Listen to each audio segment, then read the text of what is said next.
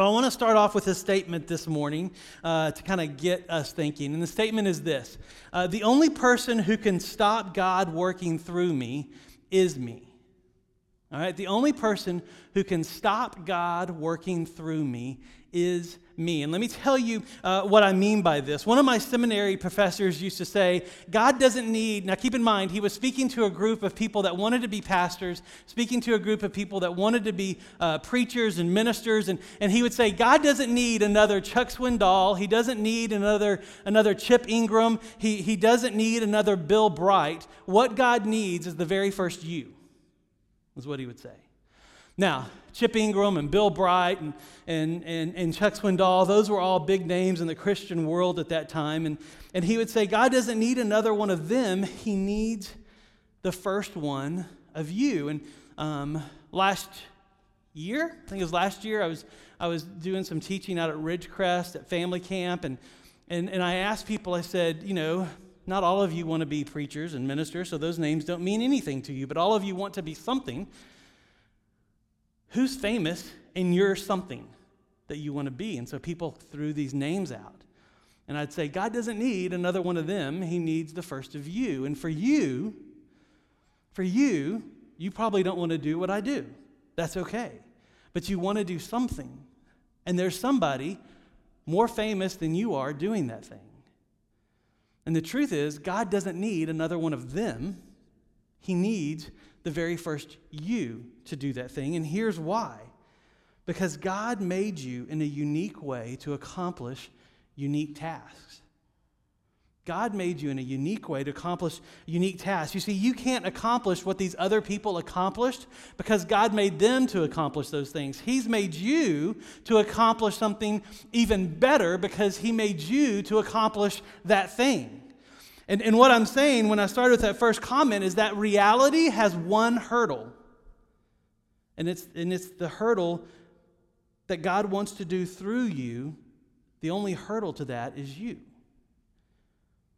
It's not the person next to you. It's not the person who raised you.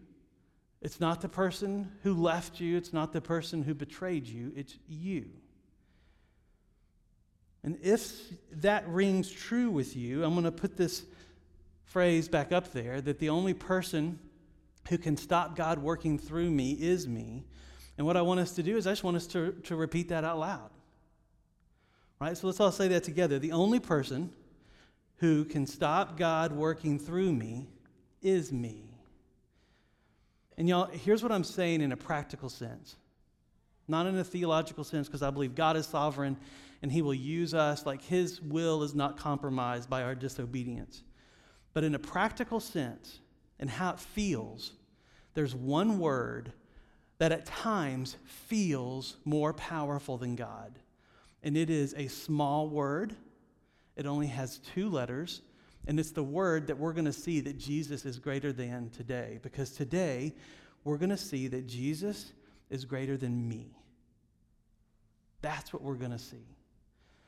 And today we're going to see what life can look like when Jesus is greater than me.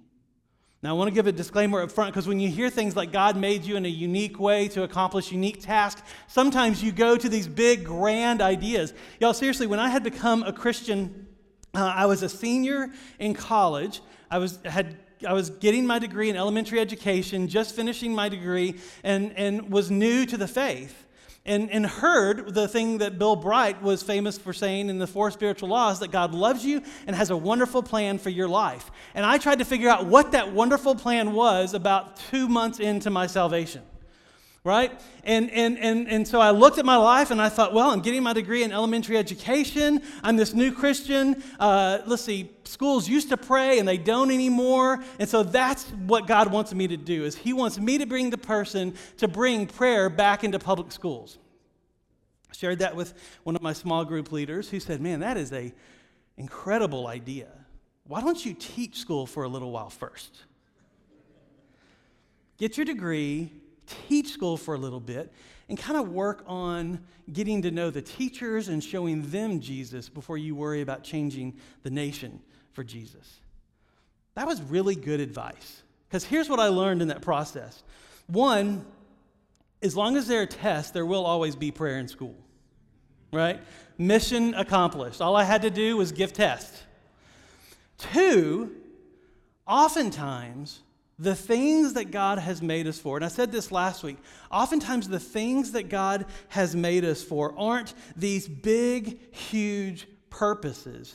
They're often these small little tasks that God has designed. And 99% of them, this isn't based by research, I'm just saying this because I'm a preacher and we like to use statistics. But most of those decisions, most of those tasks, no one will ever see. There will be zero public arena for them besides you and God. And those small tasks can have a huge impact in the world. And so today we're going to be in Hebrews chapter 13 and verses 1 through 6. You can go ahead and turn there if you want. Uh, it's on page 848 if you're using the Bible that's in front of you. Um, we'd love for you, if you don't own a Bible, to take that one with you as our gift to you, but it's on page 848 of that Bible. Or you can download the Bible app, and we're in that under events, and then click on Fellowship Asheville, and you can take notes, and uh, the announcements are there, and you can follow along with the text there. And uh, this is our last chapter in the series of Hebrews. So we're, we're, we're turning the last corner. Uh, we've got three more sermons left uh, in the book of Hebrews. And, and in this series, we've been seeing how Jesus is greater than. And he's greater than all these ups and downs. He's greater than our doubts. He's greater than our fears. He's greater than our failures. And he's even greater than our successes. In all areas of our life, we're seeing how Jesus is greater than. And what we're going to see today is that he is greater than the most powerful word and the most powerful person besides him, and that he is greater than me. So let's look at this text and see what, what life looks like when Jesus is greater than me. Chapter 13 says this. In verse 1, it says, Let brotherly love continue. Now remember, this, this this book that we call Hebrews, uh, I believe, was a sermon that was preached. And it was preached to a group of people. We don't know who preached it, we don't know who wrote it, but what we do know is who heard it. And, and, and who heard it was a group of people who were Hebrew in their upbringing. They were Jewish in their upbringing, but they had come to see Jesus as their Messiah. And because they had done that, this church that heard this sermon for the first time was a group of people who were facing all kinds of persecution for their faith right? Because if you grew up in a culture that said this is what religion looks like, and you come home and you say, Mom, Dad, guess what? I discovered a new religion. I discovered that the Savior that we had been waiting for has already come, and if that causes some rifts in some families. And it did for this early congregation. Because families were disowning those who turned to Jesus. If they owned a store, customers were passing them by because of their new faith friends in the community had stopped associating with them. In some cases, laws were made to where they couldn't worship Jesus. And if they were caught worshiping Jesus, they were thrown into jail, they were beaten, and in some cases, they were killed because of their faith.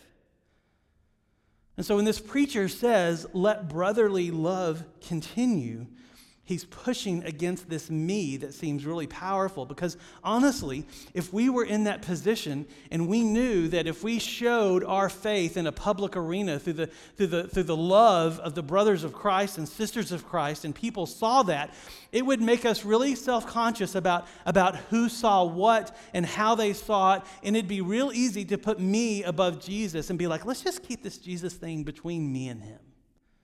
Let's not tell my parents. Let's not, let's not tell my friends. Let's just kind of keep this on the down low right now. But what this preacher is saying is that there's a better way because you see, when Jesus is greater than me, what he's saying is that you can see my love. When Jesus is greater than me, you can see my love, and it, and it pours out into other people. And in particular, we're going to see what that looks like because this preacher is telling them to keep on loving one another, even in small tasks like this in verse 2. Verse 2 says this Do not neglect to show hospitality for, to strangers, for thereby some have entertained angels unaware. Now, this word for hospitality is an interesting word in the Greek, particularly this word. This is where this word hospitality comes from, because it takes the word phileo, which means brother and friend, and then takes the word xenia, which means stranger, and puts them together. And so, what hospitality means is that you make the stranger feel like family. You make the stranger feel like a brother. That's what hospitality is. You, you, you, it's, it's, it's bringing the stranger in and making them feel like, like family. And in this culture, this Hebrew culture who heard this sermon for the first time, this was incredibly important because if somebody was traveling through town, there were inns that people could stay in. But they weren't safe. They were very expensive. And so, what people would do is they would hang out in the city center. And, and, and, and, families who wanted to show hospitality would welcome travelers into their home and feed them and give them a place to stay for the night because it was safe to do that. And so, in a very real sense, what this preacher is saying is to show hospitality is to wel- literally welcome in the stranger, much like Airbnb. You know, they would open it up and, and have a room for them and, and have a place for them and bring them in as part of their family. And this preacher here is referencing a time where Abraham in Genesis did that, where he welcomed strangers into his home. And upon them being in his home, the revelation was that these weren't just strangers, these were angels. And, and so, what this preacher is saying is that somehow, when our faith motivates us to welcome in the stranger, somehow the earthly and the heavenly overlap. And when we welcome in the stranger, it is actually not just a physical act, but it is a spiritual act. And you know, I got to tell you, this, there's lots of reasons why we don't do this. I mean, seriously, have you had the doorbell ring at your house at night when you weren't expecting somebody? Like when I was growing up and the doorbell rang, like we all got out, oh, who's here? Who's here? Who's here? Now the doorbell rings, and you're like, turn the TV off. Who's here? Even in the middle of the day, like, like you hear the doorbell ring, if you look outside and don't see the UPS truck, like you're hiding behind a corner. Right? True, true story. And my wife said um, I, could, I could share this. Remember, we're talking about the only person who can stop God working through me is me. And, and, and, and those questions of me kind of flavor this idea of welcoming the stranger in. Well, Stacy was home by herself. She works from home, and, and it was almost time to go pick up the kids, right? So she comes upstairs. Her office is downstairs. She comes upstairs, and there's this woman out on the front door ringing the doorbell. And so Stacy does what, you know, probably most of us would do. She steps behind the wall to where she can see out, but the person can't see in because she's like, who, who is that? They're by themselves, so she knows it's not Jehovah's Witnesses or anything like that. And so they move from ringing the doorbell to knocking on the door to writing a note for Stacy. And Stacy's like, oh my gosh. I, you know, because at this point, the lady thinks that she's not home. But Stacy's in this conundrum because she has to leave to go pick up kids from school. She's like, What do I do? If I open the garage door, she's going to know I'm home. And so she just decides the kids will understand why I'm late. so, I mean, anybody else been there? So, so she just waits. And then the person leaves. She's like, okay, finally I can go. So then she goes to the car and she can look out another window and she sees that the person hasn't left. They're at the next door neighbors across the street. Our garage door is kind of loud, and so she knows if I open the garage door, she's going to know I was here all along. And so she waits. And she's like, I've got to go now. Like, now, like, no kid will understand why I'm this late picking them up. I've got to go. So she hops in the car and she backs up, and the, the woman who had gone over to the neighbor's house isn't there anymore. She's gone. Now, y'all, this, this is where this sermon, like, I couldn't paint a better picture of the sermon. Our neighbor's name is Grace, right? And Stacy realized that the woman's car was still there, but Grace let her in. See, grace welcomes the stranger, doesn't it? Stacy apparently does not. but let me tell you, we all live out this truth when Jesus is me, it's this understanding. And here's what we're going to see today over and over again the way that we treat others is shaped by the way we understand that we've been treated by Jesus, right? Because what I want to do is help us understand what happened for Jesus to become greater than me. Because the key to this kind of hospitality that welcomes in the stranger, the, the, key to this is that we have to understand the gospel to motivate it right? And only when we take the gospel given to us and we live it in our hearts and, and it pours out into the others is Jesus greater than me. And when Jesus is greater than me, this is true. When Jesus is greater than me, I welcome you in no matter who you are. right? When Jesus is greater than me, I welcome you in no matter who you are. And I can welcome the stranger because I was the stranger. Right? That's how the gospel shapes this. We were the one that were outside the family of God, and Jesus welcomed us in. We were the ones that weren't safe. We were the ones that were dirty. We were the ones that were defiled, and Jesus welcomed us in. And his death and resurrection allowed us in. You see, we can make the stranger become part of the family because we have become part of the family. The way Jesus treats me in a very personal way, this, this just makes it personal. The way Jesus treats me shapes how I treat you. And when I understand that I was welcomed in like a stranger, it makes it easier for me to make the stranger welcomed in and feel part of the family, and however that looks. You see, when Jesus is greater than me and the gospel forms how you show love to those around you and how I show love to those around me, we can welcome the outsider into the family. In church, I want to tell y'all, y'all are really good at this. A few years ago, we had this couple that had been coming to fellowship pretty consistently. They were a lesbian couple. Uh, they had um, uh, had a child together. Uh, and this is where Stacy did a great job welcoming the, the stranger in. She was their baby photographer. And, and she was one of the voices in their lives that they knew from fellowship, and, and, and they started coming to fellowship. And then soccer season started, they're both involved in that, and, and, and they kind of got out of the habit of coming. And I ran into them at a function at the YMCA and gave them a big hug. And, and I was like, where, where have y'all been? What have y'all been up to? And, and what's going on? And they're like, you know, we really need to come back to fellowship. And I said, okay, great, you're, you're welcome back. And they said, I said, where, where have y'all been doing? They said, well, we've been visiting other churches. We've been visiting churches that are more affirming for our lifestyle. Um, and I said, then why do you want to come back to fellowship? Like, what's going on there? And y'all, here's what they said about us. And they said, Fred, we've been to all these churches that say what we're doing is okay, and we know that you think differently than that, and that's okay, but we got to tell you, we felt more loved at fellowship than we have at any church that we've been to. To which I said, Really?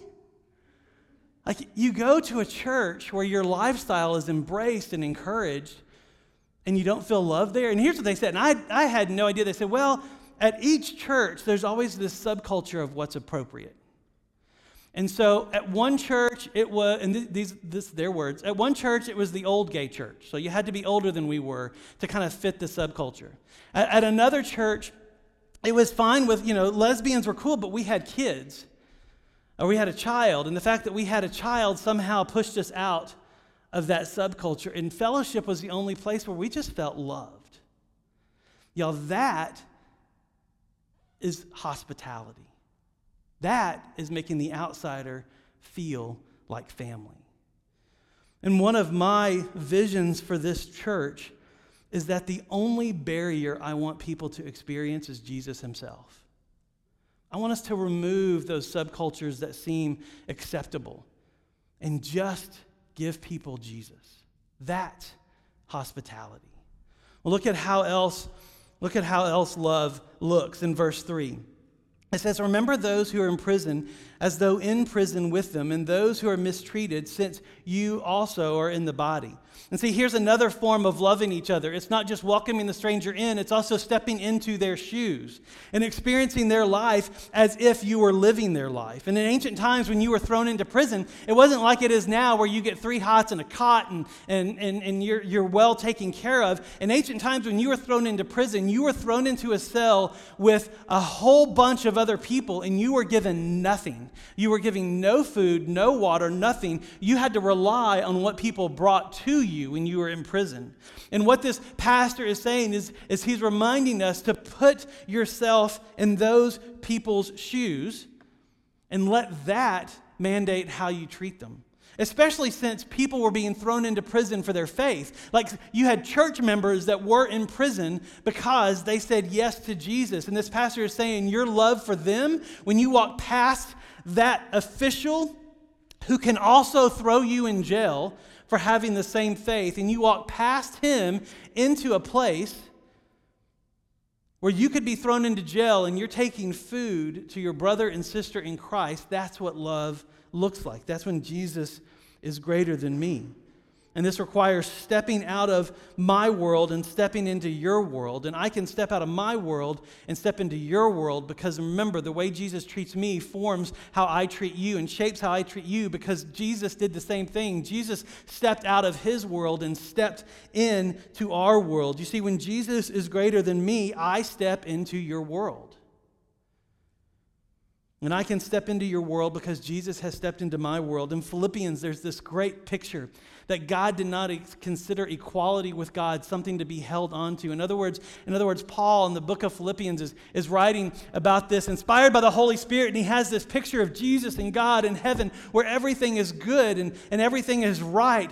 And that Jesus, the, the word literally isn't, the word is, is, is that he let go of that, that it wasn't something that he held onto as he came to earth for us and he stepped into our shoes. And, and John, in the Gospel of John, another writer, he said that, that Jesus made his home, his dwelling place with us, that the Word became flesh and dwelled with us.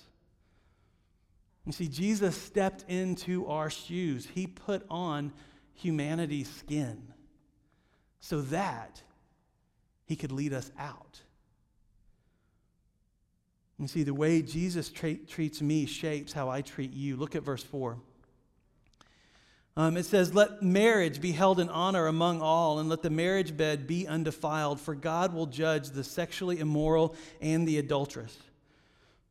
You see, marriage is this place. And if you're married, feel free to say amen with no elbows. But marriage is this place where this whole idea of Jesus being greater than me is tested. Right? because it's so fun watching single people become engaged and get married. And, and I try and check in with them. Like if I've done their premarital counseling, I'll check in with them later. How's marriage? And like, man, I had no idea how selfish I was until I got married. And then they have kids. They said, I really didn't know how selfish I was until I had kids. Right? This whole idea of this, this place of marriage is this place where, where Jesus has to be greater than me. And we have this, this, this marriage ministry called Reengage, which will be kicking back up again in January. And one of the, one of the, the taglines in Reengage, one of the phrases uh, that you'll hear in Reengage, is that um, in, in your marriage, you have to close every other door. You have to close every door. So it's just you and your spouse, and there's no temptation to walk out and walk through another door you see, once you're married, you have to close the door of every other relationship that's tempting you to step away from marriage. And even here, our gospel gives us the power to do that, gives us the power to let Jesus be greater than me. Because when Jesus is greater than me, I honor you, is what it looks like. When Jesus is greater than me, I honor you. I honor you as my spouse. And I can honor you because God finds honor in me because of Jesus. We can stick to a commitment in marriage because it's not just a commitment, it is a covenant. When you get married, you're not just saying yes to that person, you're saying yes to that person with a holy God as part of that. And you can keep that covenant because God keeps his covenants with you. the scripture says that all the promises of God are amen in Jesus, they're all completed in Jesus. That God keeps his commitments. And so I can keep my commitments. You can keep your commitments, and you can honor those next to you. Well, look what else love, love does in, in verse 5. Um, so we talked about marriage. Look at this one. Keep your life free from the love of money and be content with what you have. Like, if marriage is the relationship where Jesus being greater than me is a struggle, money is the physical evidence of Jesus being greater than me or not. You see, we're tempted to put our security in a bank statement, a retirement fund, instead of what Jesus says is true about us. And, and that, by the way, I think is why God asks us as followers of Jesus to tithe. to, to, to give our money away because the temptation is if our bank account is big enough, if we hold on to this, we can be secure. Right? But you go through a recession, you go through a depression, and suddenly what you thought was secure was not.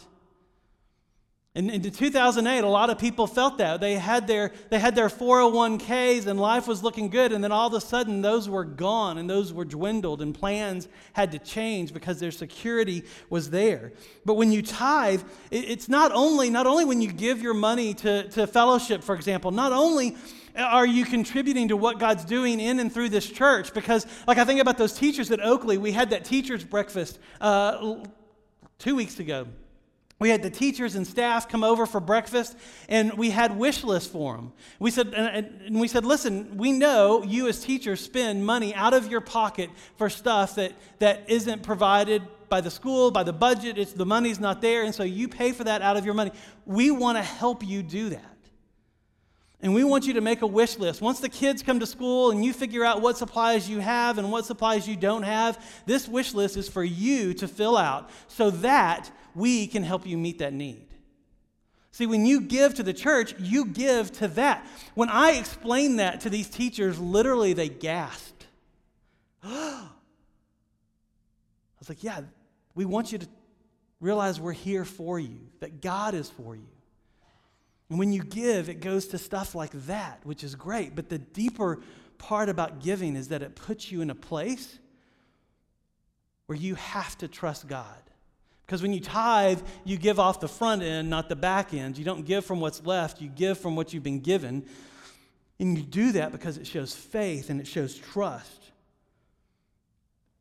And see, we can trust God because He is trustworthy. You see, when Jesus is greater than me, I give away. When Jesus is greater than me, I give away. Banks accounts fluctuate, but Jesus never does.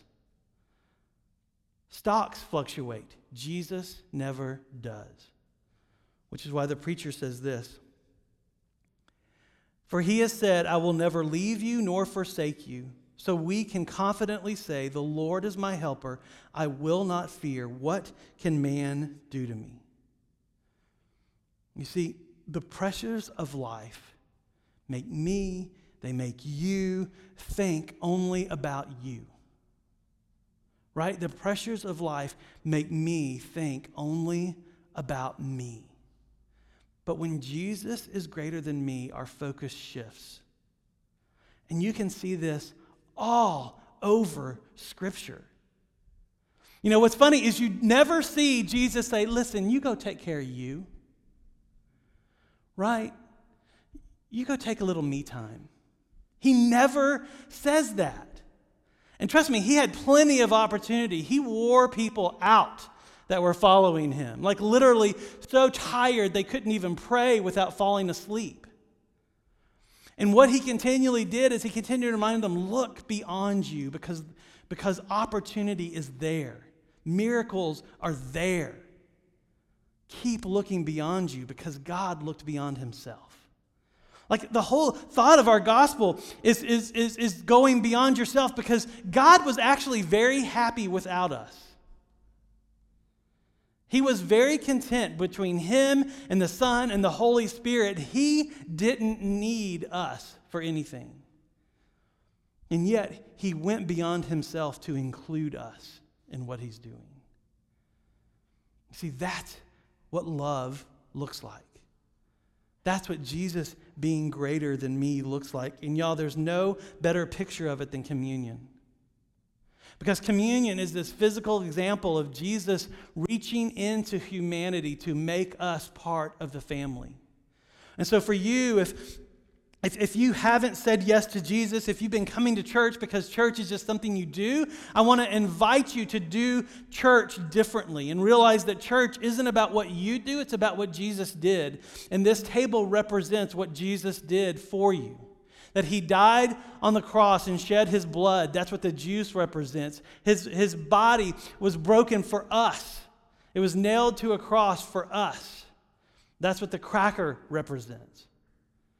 But the story doesn't end there Because if it did, he would just be another person innocently hung on a cross.